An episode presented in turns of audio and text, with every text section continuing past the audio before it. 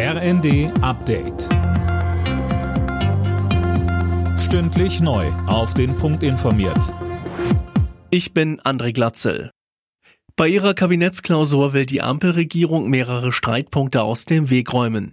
Dabei geht es etwa um die Zukunft von Öl- und Gasheizungen, den Autobahnbau und die Einführung einer Kindergrundsicherung.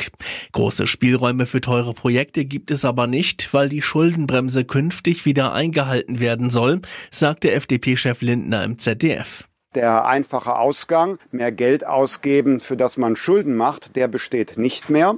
Daran darf ich auch keinen Zweifel lassen als Finanzminister, denn ich bin in der Verantwortung, dass die Bürgerinnen und Bürger nicht durch wachsende Zinszahlungen und höhere Steuern überlastet werden.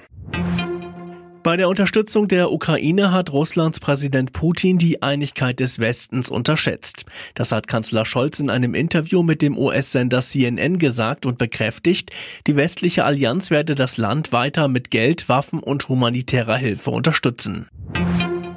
Die steigenden Kosten und der Personalmangel machen immer mehr Pflegediensten in Deutschland zu schaffen.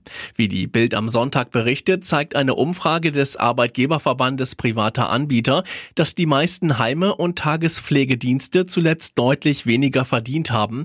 Zwei Drittel von ihnen sehen sogar ihre wirtschaftliche Existenz gefährdet. Verbandspräsident Meurer warnt vor einer Katastrophe für die Gesellschaft und schweren Folgen für den Arbeitsmarkt, wenn Arbeitnehmer ihre Angehörigen selbst pflegen müssen.